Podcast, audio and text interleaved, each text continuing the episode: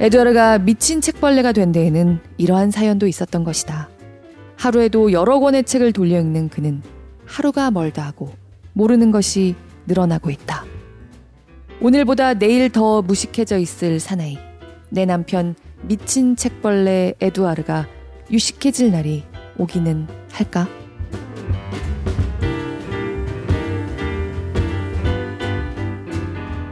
안녕하세요. 골라듣는 뉴스룸에서 함께 책 읽는 시간 북적북적입니다. 저는 권애리 기자입니다. 추석이었죠? 어떻게 보내셨어요? 저는 미국에 있다 보니까 명절 분위기를 거의 못 느끼긴 했지만요. 당연하다면 당연한 얘기긴 한데, 뉴욕에서 보는 이 시기의 보름달도 유독 밝고 커요. 지금 사는 집의 침실 한쪽 벽이 거의 절반 이상 유리로 커다란 통창처럼 돼 있는 구조인데요. 미국 시간으로 추석날 밤에 방에 불을 껐는데 유달리 눈이 부신 거예요. 뭐지? 그러고 밖을 보다가 깨달았어요. 도시의 불빛은 평소랑 똑같았는데 그날따라 달빛이 달이 워낙 크고 달빛이 휘영청하게 밝아서 그렇게 눈이 부신다는 느낌이 든 거더라고요. 정말로요. 달이 이렇게 밝은 거구나. 추석이었구나. 이호석의 메밀꽃 필 무렵 흐뭇한 달빛에 숨이 막힐 지경이다. 그 문장이 갑자기 떠오르더라고요. 하얀 메밀꽃밭 위에 보름달이 빛나면 정말 저렇겠구나. 그거를 맨해튼의 빌딩 숲 한복판에서 문득 깨달았습니다. 묘한 기분이었어요. 모두 스트레스는 적고 즐거움은 큰 추석 보내셨길 바랍니다. 여기서 저로서는 아무래도 한국에 있을 때보다 훨씬 여유 있게 책을 볼 수 있다 보니까 북적북적에서 소개해드리기에는 시기가 살짝 어정쩡한 하지만 진짜 같이 읽고 싶다 이런 책들을 뒤늦게 발견할 때가 종종 있습니다. 아무래도 북적북적에서는 신간, 신간이 아니면 아예 클래식, 고전이라고 할 만한 책들을 읽는 거를 제 나름대로는 원칙으로는 삼고 있는 편이거든요. 출간한 지 한 1년 정도 딱 지난 책은 소개해 드리기 전에 약간 더 고민을 아무래도 하게 됩니다. 그런 책을 만나면, 아, 이거는 작년에 나왔을 때 읽었어야 되는데, 시기를 놓쳤구나. 내가 몰랐구나. 그래서 북적북적 가족분들 중에도 읽으신 분들이 많을까? 그런 게 고민이 돼요. 그럼에도 불구하고 너무 아까워서 사실 미국에 온 뒤에 나름의 그 원칙에 눈을 감고 출간된 지 1년 지난 시점의 책들을 벌써 3권 정도 읽었습니다. 그만큼 너무너무 아껴서 공유하고 싶은 책들이었어서 그랬는데요. 오늘 함께 읽는 책도 그런 책입니다. 이렇게 재밌는데 내가 작년에 못 읽고 지나쳤구나. 좀 타이밍이 약간 어정쩡하지만 그래도 나누고 싶은 에세이집. 나는 프랑스 책벌레와 결혼했다. 입니다. 저자인 이주영 작가님은 고등학교 문학교사인 프랑스인 남편과 함께 지금 프랑스에 거주하고 있는 분이에요. 그래서 북적북적도 책 좋아하는 사람들이 읽고 듣는 팟캐스트지만 남다를 것 같죠? 프랑스 책벌레. 그렇지 않아도 평균적으로 뭐 프랑스인들의 책에 대한 친숙도나 생활에서 차지하는 비중이 우리나라보다 훨씬 큰 편인데 그 중에서도 책벌레입니다. 짐작을 어느 정도는 하고 펼치게 되지만 읽어갈수록 요새 말로 야 진짜가 나타났네 싶습니다. 대학 때 경주 박물관장을 지낸 강우방 교수님의 수업을 들었는데요. 강 교수님이 독서량을 가늠하는 본인의 기준을 수업 시간에 얘기하신 적이 있었어요. 필요해서 읽은 책은 본인의 독서 목록에 포함시키지 않는다고 하시더라고요. 뭐 이를테면 시험을 봐야 해서 점수를 따기 위해서 공부하느라 읽은 책이다. 그러면 치지 않습니다. 그러니까 시험을 보기 위해서 읽긴 했지만 내 인생 책이 됐다. 뭐 충분히 그럴 수도 있죠. 하지만 일단 자신의 독서량을 이야기할 때는 포함시키지 않는다는 거였어요. 순전히 그냥 읽은 책, 의무나 필요나 효용 때문이 아니라 그냥 읽고 싶어서 읽은 책만 독서로 쓴다는 얘기였습니다. 어떻게 생각하세요? 저는 굉장히 동감했고요. 지금도 그렇게 생각해요. 그런데 이주영 작가님의 남편은 살면서 그냥 책을 많이 읽는다기보다 그냥 책을 읽기 위해서 사는 분처럼 읽고 읽고 또 읽고 또 사들이는 분입니다. 집이 그렇게 크지 않다고 하는데 적어도 만 권은 될 장서를 보유하고 있고요. 작가님이 남편을 처음 만난 곳이 로마의 언어 학교인데요.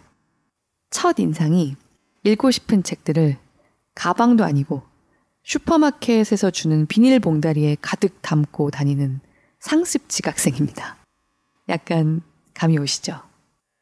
이주영 작가님의 묘사대로라면 책에 빠져서 현생에는 살짝 소홀한 것 같기도 한 약간 생활치. 그리고 그렇게 책을 읽고 생각하고 돌아보는 삶을 즐기는 사람으로서 바른 말을 꼭 떠오를 때마다 그 바른 말을 들어야 하는 사람에게 대놓고 하셔야 하는 강직한 분이기 때문에 본인뿐만 아니라 이주영 작가님을 종종 곤란하게 만듭니다. 하지만 소개는 일단 여기까지 하고요. 이분들의 책과 함께하는 삶 같이 좀 들여다보겠습니다.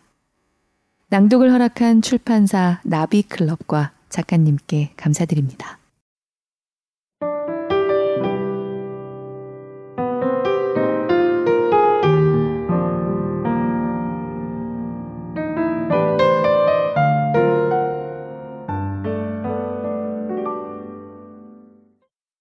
프랑스 시집살이 결혼식을 마치고 얼마 후 나는 엽서 크기만 한 종이에 100장이 넘는 그림을 그려야 했다. 프랑스에서는 결혼식이나 돌잔치 같은 큰 파티에 참석해 준 하객들에게 행사 후 감사의 카드를 보내는 전통이 있다. 대부분 기념 사진을 넣어 한꺼번에 제작한 카드에 손글씨로 하나하나 감사의 말을 전하는데 우리는 내가 직접 그린 그림 엽서로 감사장을 보내기로 했다. 내 변변찮은 그림 솜씨를 과대평가하는 에두아르의 제안이었다. 나는 내가 동양인이니 동양 화풍의 그림을 그리기로 마음먹었다. 엽서 크기만 한 종이에 수채 물감을 사용해서 여백의 미를 살리는 동양화를 그리는 일은 생각보다 수월했다. 이틀 만에 다 그려치웠다. 내가 프랑스어를 전혀 하지 못할 때라 엽서에 쓸 글귀는 모조리 에두아르의 몫이었는데 그의 글 쓰는 속도가 너무 느렸다. 무슨 대단한 글을 쓰기에 몇 날 며칠이 걸리나 싶어 지켜보니 글을 쓰는 게 아니라 책을 읽고 있는 게 아닌가. 감사장에 글을 써야 한다는 사실을 잊어버린 것 같아. 감사장 글은 언제 쓸 거냐고 닥달했더니 이런 대답이 돌아왔다. 지금 쓰고 있어. 참석해 주셔서 감사합니다 같은 뻔한 말을 쓰면 감사하다는 느낌이 전혀 안 들잖아. 한 명한 한 명이 좋아할 만한 시를 써서 보내려고 지금 시 찾고 있는 거야. 감사의 의미를 제대로 담으려는 의도는 좋으나 기운이 뻗치거나 정성이 뻗쳤다 싶다가 문득 나는 고등학교를 졸업한 이후로 시를 편지에 써본 적이 없다는 생각이 들었다. 프랑스에서도 집을 사서 이사하면 집들이를 한다.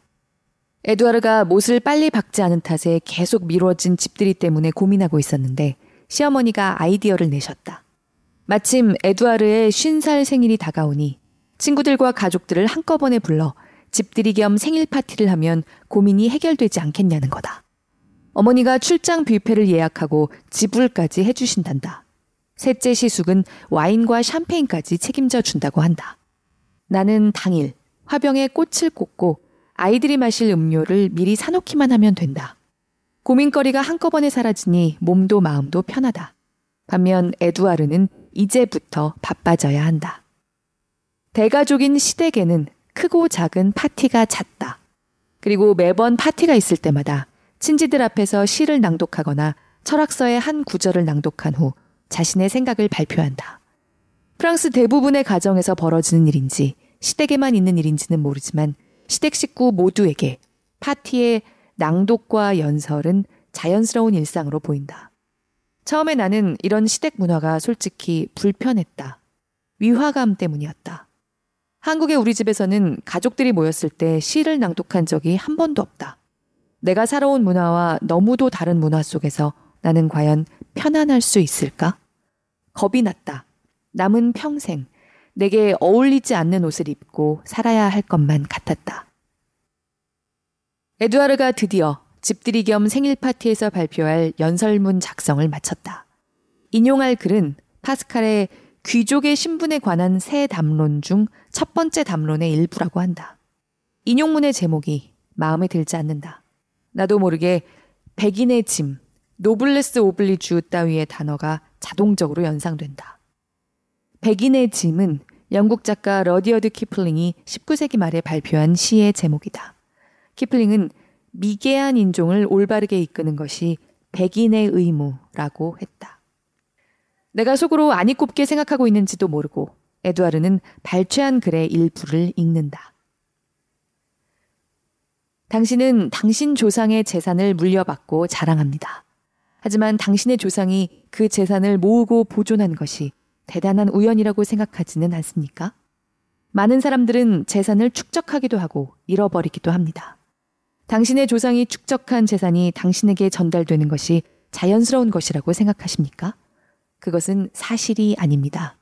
그것은 합당한 이유에 기반한 법률가들의 판단일 뿐, 무엇도 당신이 가질 수 있는 당연한 권리에서 오는 것이 아닙니다. 만약 조상들이 그들이 살아있을 때 소유했던 재산을 죽은 후 국가에 환원하기를 원한다 해도 당신은 불만을 표할 어떤 권리도 없습니다. 따라서 당신이 소유하는 조상에게 물려받은 재산은 자연적인 것이 아니라 인위적인 것입니다. 법을 만든 사람들이 당신을 가난하게 만든 것도 마찬가지입니다. 그리고 당신이 유산을 받을 수 있게 유리한 법이 적용된 것 또한 그저 우연일 뿐입니다. 집들이에도 생일 파티에도 어울리지 않는 글 같다. 내가 이게 뭐야 하는 떨떠름한 표정을 짓자 에드와르는 이 글을 선택한 이유를 설명한다. 우리가 파리 근교의 예쁘고 평온한 마을에 제법 괜찮은 아파트를 마련할 수 있었던 것은 우리 둘의 경제적 능력 덕이 아니다. 돌아가신 시아버지가 물려주신 유산이 없었다면 불가능했다. 살아생전 시아버지가 벌어들인 재산을 헤프게 쓰지 않고 육남매를 키워온 시어머니의 알뜰함이 없었다 해도 불가능한 것이었다. 아버지가 물려주신 유산은 당연한 것이 아니라 파스칼의 말대로 우연한 것이다. 혜택일 수도 저주일 수도 있는 우연을 인위적으로 만들어준 부모님에 대한 감사를 전하고 싶다. 오, 나름 심오한 뜻이 있었군. 파티 당일, 나는 연설을 하는 에두아르 옆에 나란히 섰다. 그가 연설을 마치고 박수를 받을 때 나는 고개 숙여 인사했다. 시어머니가 활짝 웃으셨다. 몇 해 전 바티칸 미술관을 방문하고 나오는 길이었다. 에두아르는 당장 한국에 있는 부모님께 엽서를 보내야 한다고 난리였다. 몇 걸음만 나가면 로마였기 때문이다. 이탈리아에서 엽서를 보내면 한국 도착까지 한 달이 걸릴지 1년이 걸릴지 모른다. 에두아르가 불어로 글씨를 쓰고 나는 그가 쓴 글을 번역해서 그 밑에 조그맣게 썼다. 램프 불빛 아래의 세상은 얼마나 거대한가. 추억 속 세상은 얼마나 작은가.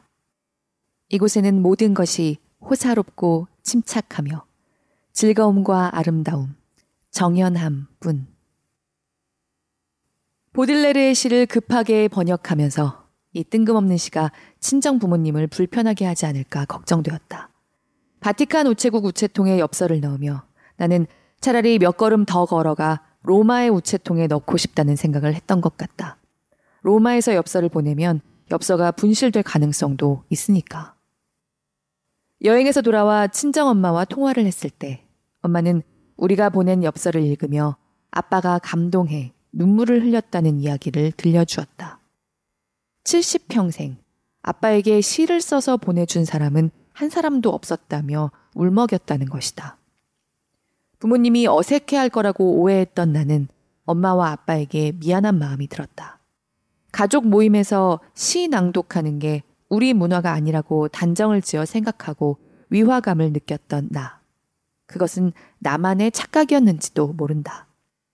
지난주 아틀리에 정기 전시회를 마치던 날, 동료인 마리오딜이 다가와 내 그림을 한 점 사고 싶다고 했다. 처음부터 그 그림이 사고 싶었지만 아틀리에 친구인 자기가 사는 것보다 외부 사람이 사는 것이 나를 더 행복하게 만들어줄 것 같아 참았다고 한다. 물감이 마르지 않아 사인도 못하고 전시했던 그림이다. 집에서 사인을 해서 다음 주 목요일 아틀리에로 가져다 주겠다고 했다. 고마운 친구 마리오 딜에게 사인만 덜렁해서 줄 것이 아니라 뭔가 특별한 편지 선물을 하고 싶다. 음, 마리오 딜에게는 어떤 시가 좋을까? 아침부터 책장 시집 코너에서 서성이게 된다. 시집살이 7년 차의 내 모습이 이제는 어색하지 않다.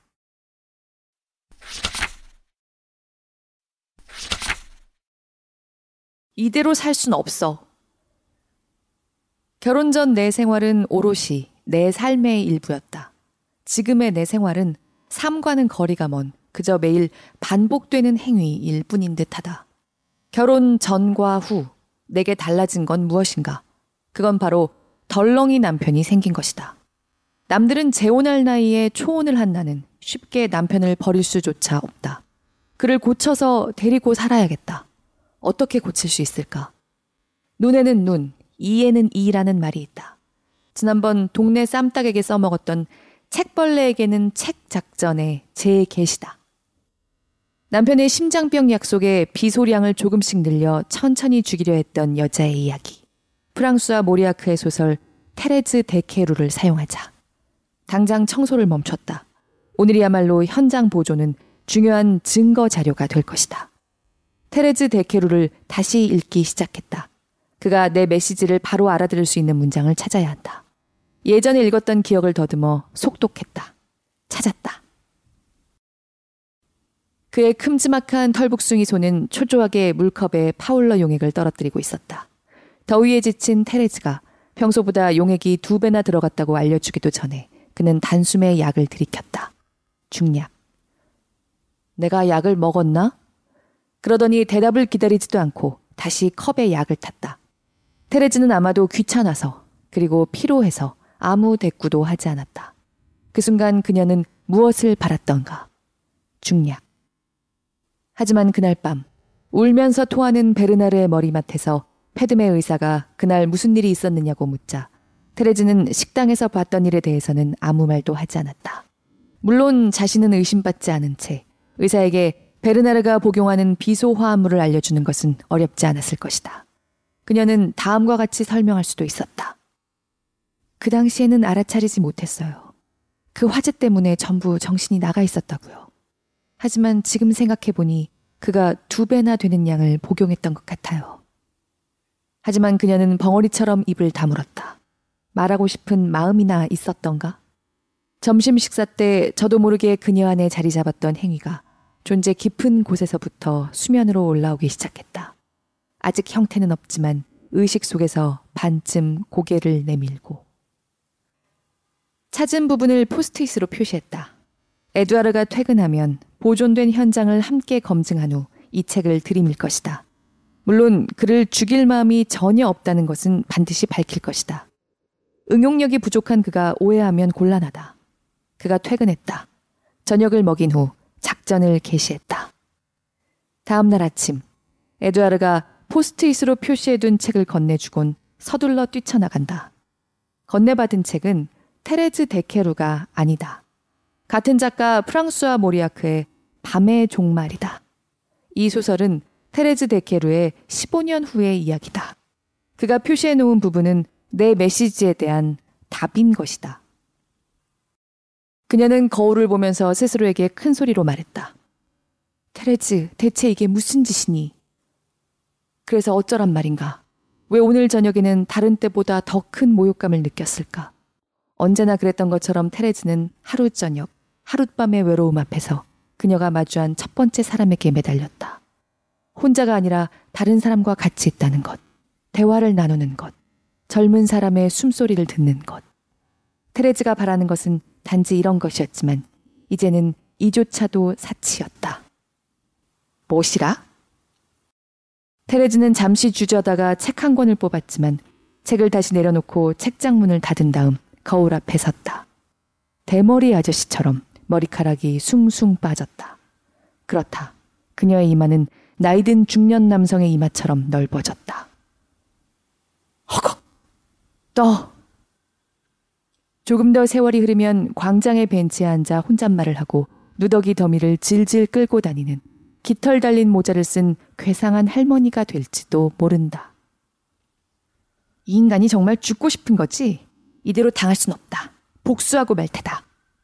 복수심에 불탄 나는 당장 책장을 오가며 책을 찾았다. 마땅한 책이 떠오르지 않아 이 책 저 책을 꺼내 읽기 시작하다 하루가 가버렸다. 다음날 나는 도서관으로 달려갔다. 책이 아니면 영화를 보여줘서라도 복수하고 말 테다. 도서관 DVD 코너를 몇 번이나 돌아봤다. 어떤 영화가 좋을지 당최 모르겠다. 그냥 내가 보고 싶은 영화를 빌려와서 봤다. 며칠 동안 현관 정리 따위는 뒤로 하고 책을 찾고 영화를 찾는 일로 시간을 보냈다. 복수를 위한 책이나 영화는 좀처럼 찾기 힘들다.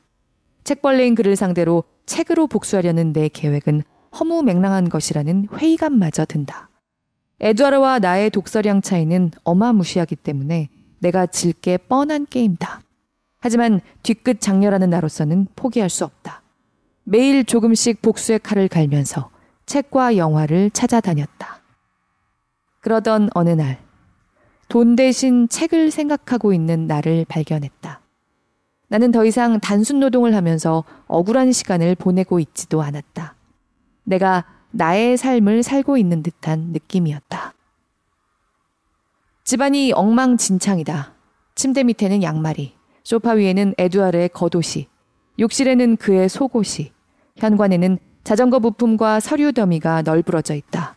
모조리 에두아르가 저지른 짓이다. 내가 복수를 하루 이틀 미룬 탓도 있지만 그의 버릇은 하나도 고쳐지지 않았다. 애당초 사람이란 고칠 수 없게 고장난 존재인지도 모른다.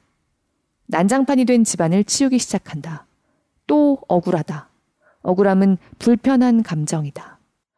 하지만 조금만 관점을 달리해서 보면 다소의 불편함은 우리 삶에 필요한 것인지도 모른다. 불편하지 않으면 생각하지 않게 되니까. 생활과 삶의 차이는 무엇인가? 생활은 생각하지 않아도 유지되지만 삶은 생각하지 않으면 망가질 수 있다.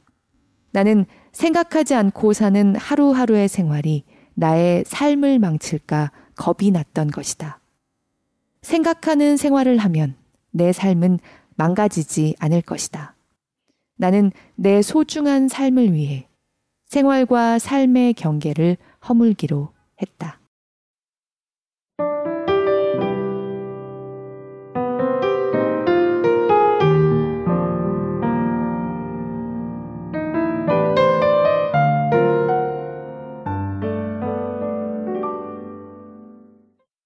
재밌고 위트 넘치는 에피소드들이 많이 나오는 책이라서 발췌 낭독을 할 부분을 고르기가 참 힘들어요. 나는 프랑스 책벌레와 결혼했다는 한국인 아내와 프랑스인 남편이 어쩔 수 없이 느끼게 되는 사회 문화적인 차이들을 소통해 나가는 이야기이기도 하고요. 좀 더 책에 열광적인 남편과 그에 못지않지만 약간 더 현실 감각이 있는 아내가 서로의 차이를 인정하고 대화해 나가는 과정이기도 합니다. 이 부부가 이런 갈등과 소통이 꼬리에 꼬리를 무는 반복을 사실은 즐겁게, 나날이 새롭게 계속해 나갈 수 있는 이유 중에 작지 않은 부분은 이들의 대화가 책을 인용하면서 이루어질 때가 많기 때문인 것 같습니다.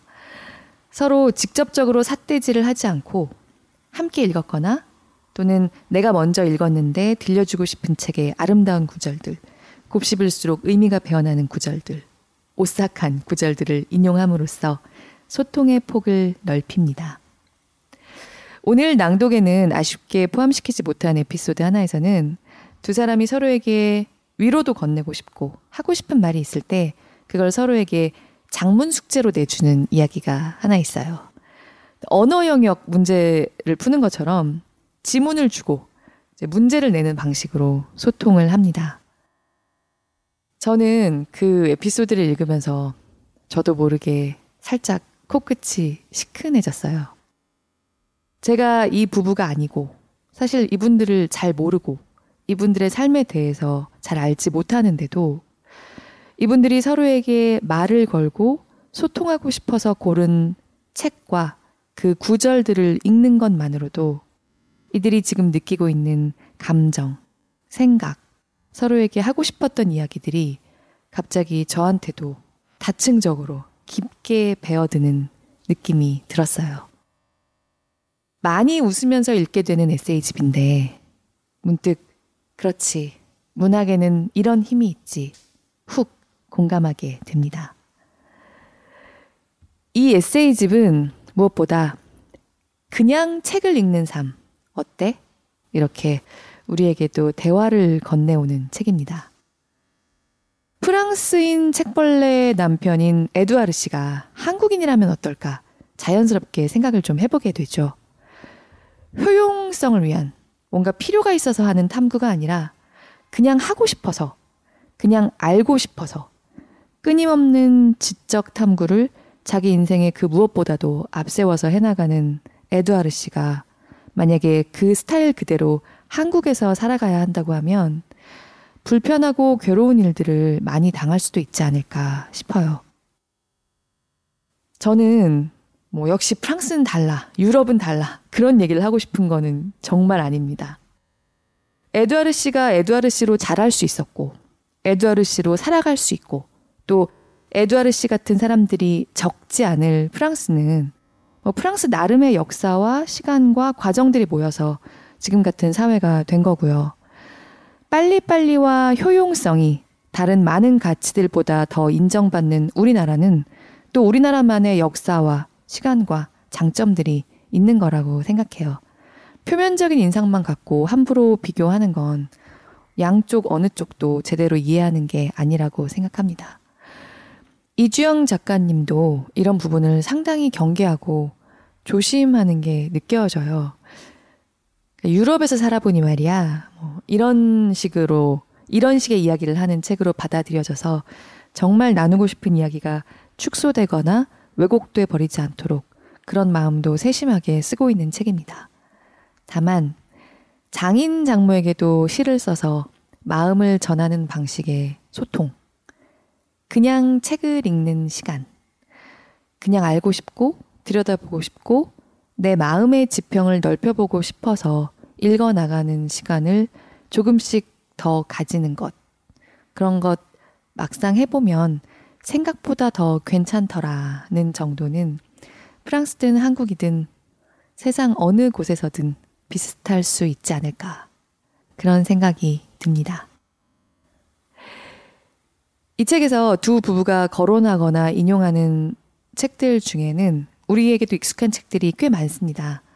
그런 대화를 주로 실으신 것 같기도 하고요. 그리고 이 책의 맺은 말은 이 책의 타이틀롤, 주인공, 남편 에두아르 씨가 썼습니다. 이주영 작가님이 남편분이 쓴 글을 번역해서 실었는데요. 정말 다독가, 애서가다운 글이고요. 이주영 작가님이 남편을 약간 흉보는 척 하면서 정말 애정 깊은 눈으로 관찰하고 있는데 남편분도 못지 않더라고요. 사려 깊고 애정 깊은 멋진 맺은말이었습니다. 에드월 씨 본인이 좋아하는 인생 책들을 여러 권 얘기하고 있는데요. 유럽 작가들의 작품들이긴 하지만 우리나라 사람들도 많이 읽는 저도 굉장히 좋아하는 소설들을 여러 권 인생책으로 꼽으셔서 저는 호감이 더 커졌어요. 어떤 책들 꼽았는지 궁금하시면 이 책, 나는 프랑스 책벌레와 결혼했다. 꼭 한번 열어봐 주시면 좋겠어요. 책 읽으며 사는 이 부부의 삶. 몇 군데 더 읽고 마치겠습니다. 들어주시는 모든 분들 늘 깊이 감사드립니다. 가을에도 함께 책 읽어요.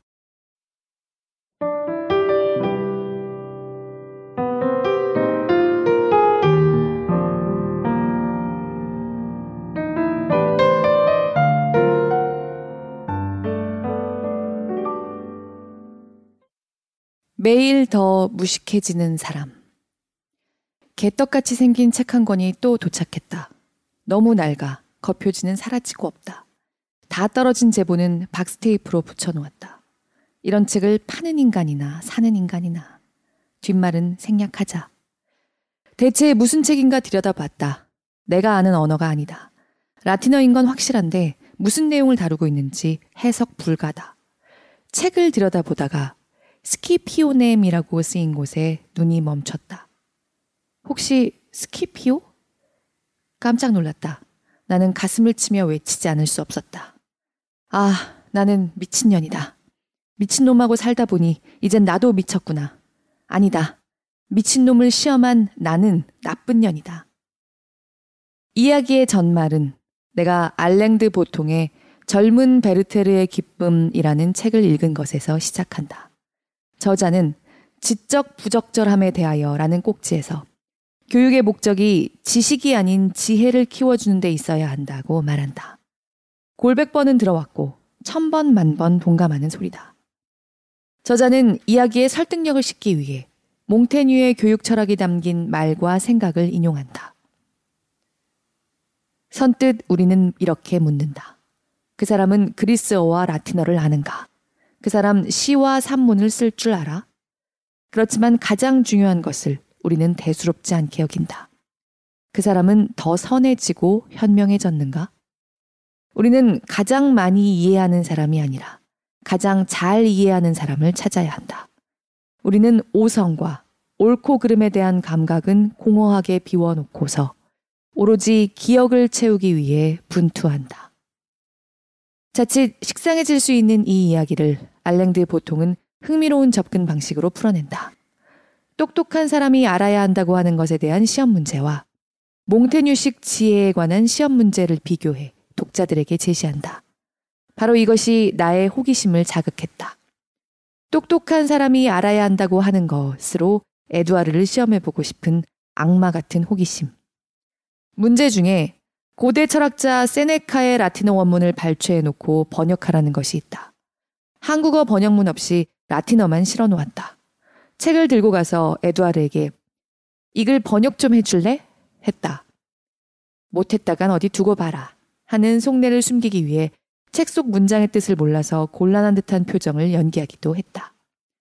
에드와르는 문장을 쓱 훑어보더니 여기 쉼표가 하나 빠졌네 하는 여유를 보이며 바로 번역해버렸다.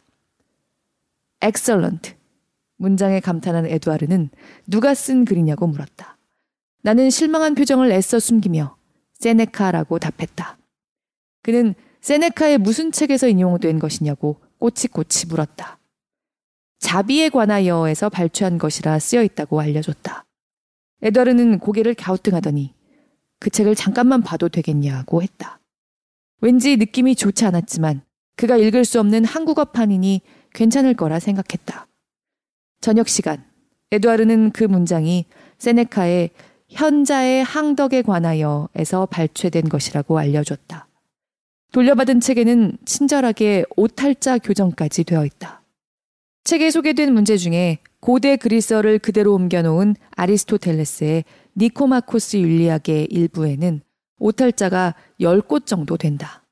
어차피 대부분의 사람들이 읽지 못하고 저자의 메시지와도 상관이 없으니 오탈자가 있어도 문제될 건 없다.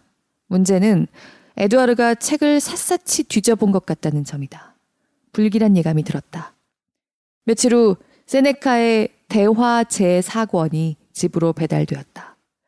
섭리에 관하여, 현자의 항덕에 관하여, 평상심에 관하여, 은둔에 관하여를 한 권으로 엮어 1944년에 출판한 것이다. 에드와르에게 도착한 책을 건네며 물었다. 혹시 전쟁 중에 출판된 책이 갖고 싶어서 가지고 있는 책을 또 산 건 아니지? 그는 아니라고 잡아떼며 이 책을 사고 싶게 만들어줘서 고맙다고 했다. 고맙다는 말을 듣고 성질이 나기도 처음이었다. 그리고 오늘 스키피오가 등장하는 누더기 같은 책이 도착한 것이다.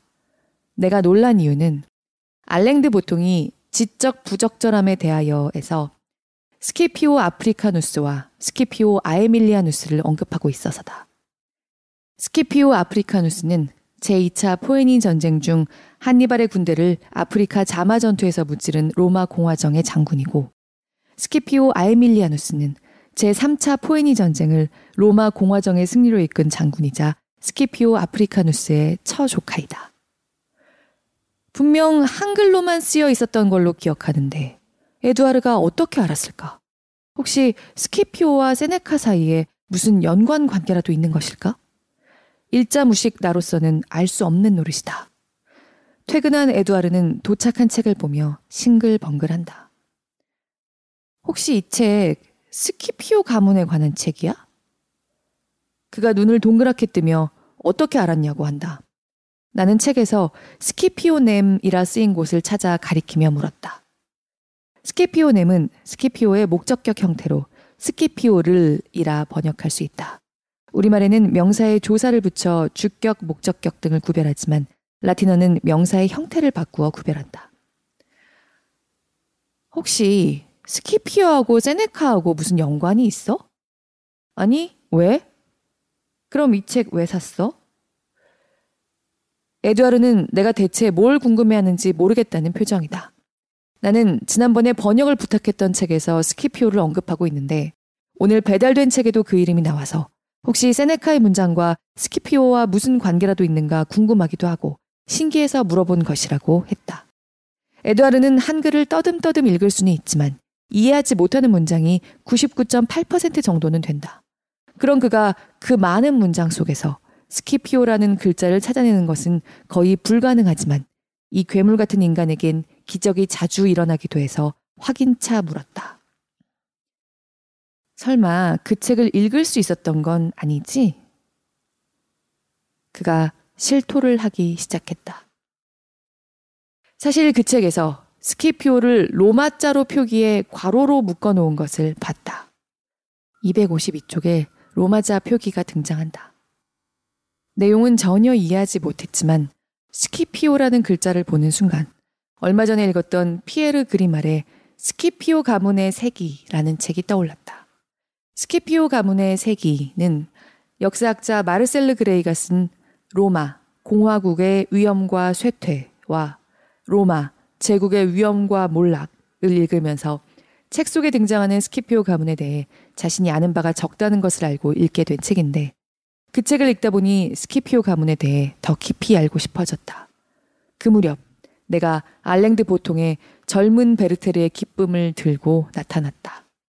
수많은 한글 속에서 스키피오의 로마자 표기를 보는 순간 본인이 스키피오 가문에 대해서 더 알고 싶어 했다는 것을 상기했다. 스키피오 가문의 세기는 1975년에 쓰인 것이라 그 이전 아주 이전에 쓰인 스키피오 가문에 관한 책을 가능하면 라틴어 원서로 읽고 싶어 이 책을 사게 되었다. 그의 말을 듣고 있자니 머릿속이 실타래처럼 엉키는 것 같다. 굳이 책을 사게 된 경위를 구체적으로 알고 싶지 않아 건성으로 들었지만 그의 말을 쉽게 요약 정리하자면 A 책을 읽다 보니 B를 모르겠어서 B에 관한 책을 사서 읽었는데 B에 관한 책을 읽다 보니 이번엔 C와 D를 모르겠어서 C와 D에 관한 책을 사서 읽을 수밖에 없다는 거다. 결론적으로 책을 읽으면 읽을수록 모르는 게 늘어난다. 에드와르가 미친 책벌레가 된 데에는 이러한 사연도 있었던 것이다. 하루에도 여러 권의 책을 돌려 읽는 그는 하루가 멀다 하고 모르는 것이 늘어나고 있다. 오늘보다 내일 더 무식해져 있을 사나이. 내 남편 미친 책벌레 에두아르가 유식해질 날이 오기는 할까?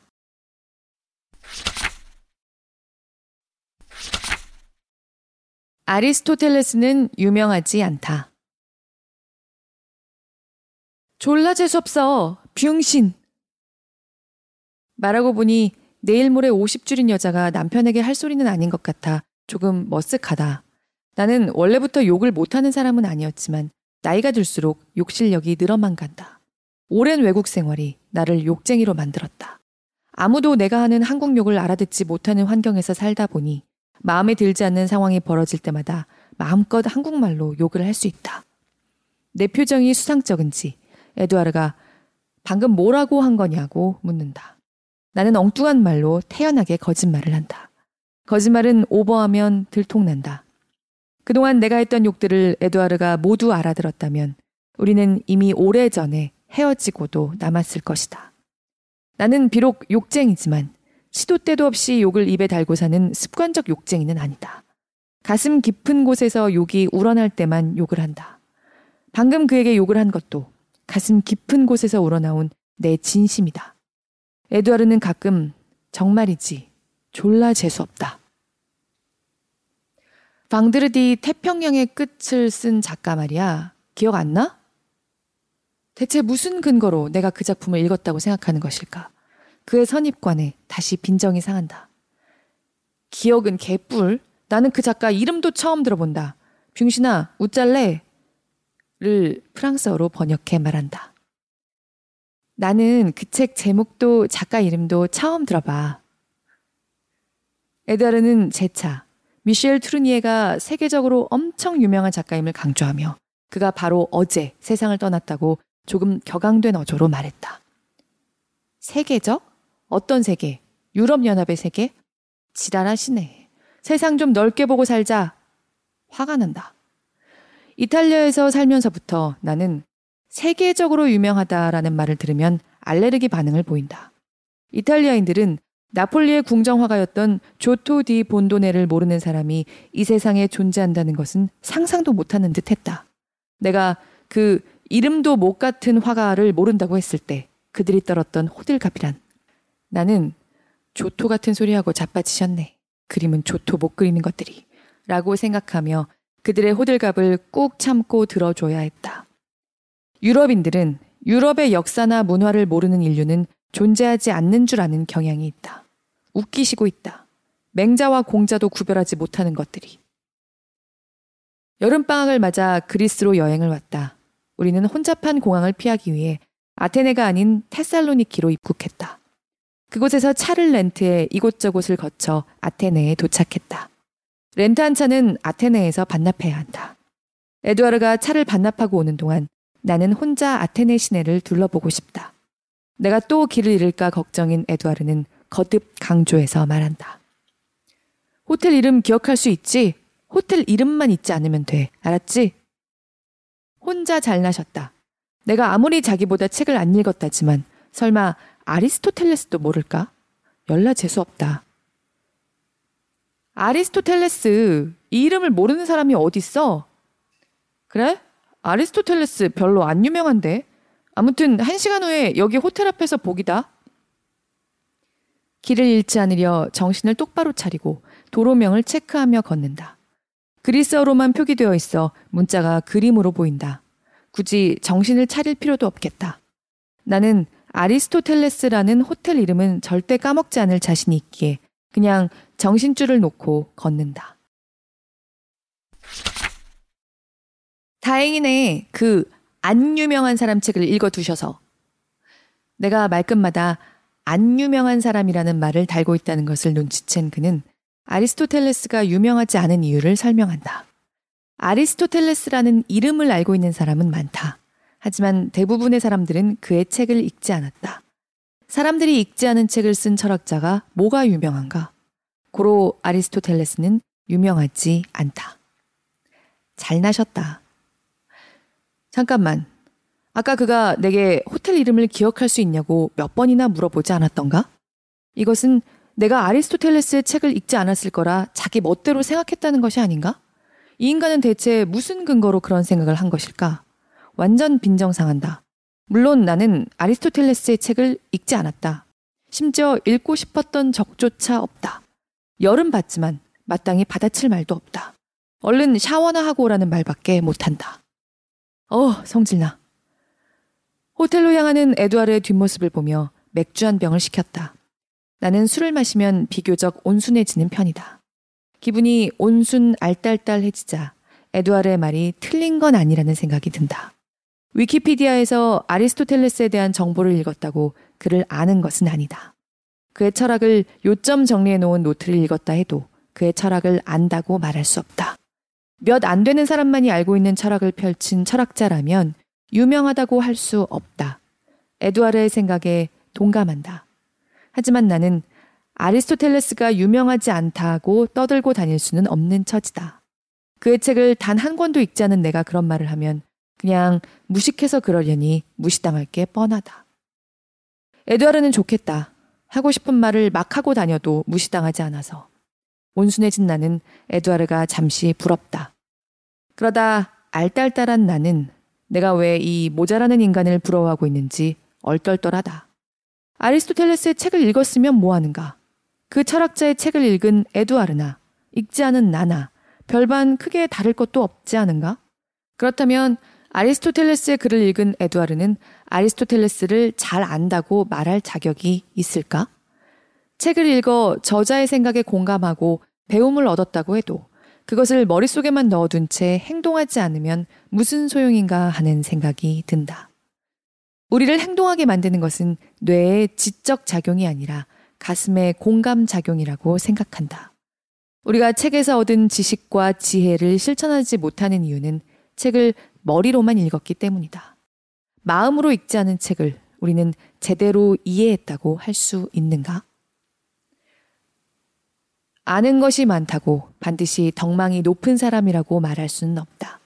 다만 우리가 알고 있는 지식을 충분히 실생활에 활용하려고 노력하며 더 많은 지식을 얻으려고 애쓰는 사람이 되어야 한다. 아리스토텔레스가 한 말이란다. 이 유명하지 않은 철학자의 말을 한번 읽어보는 것도 나쁘지 않겠다.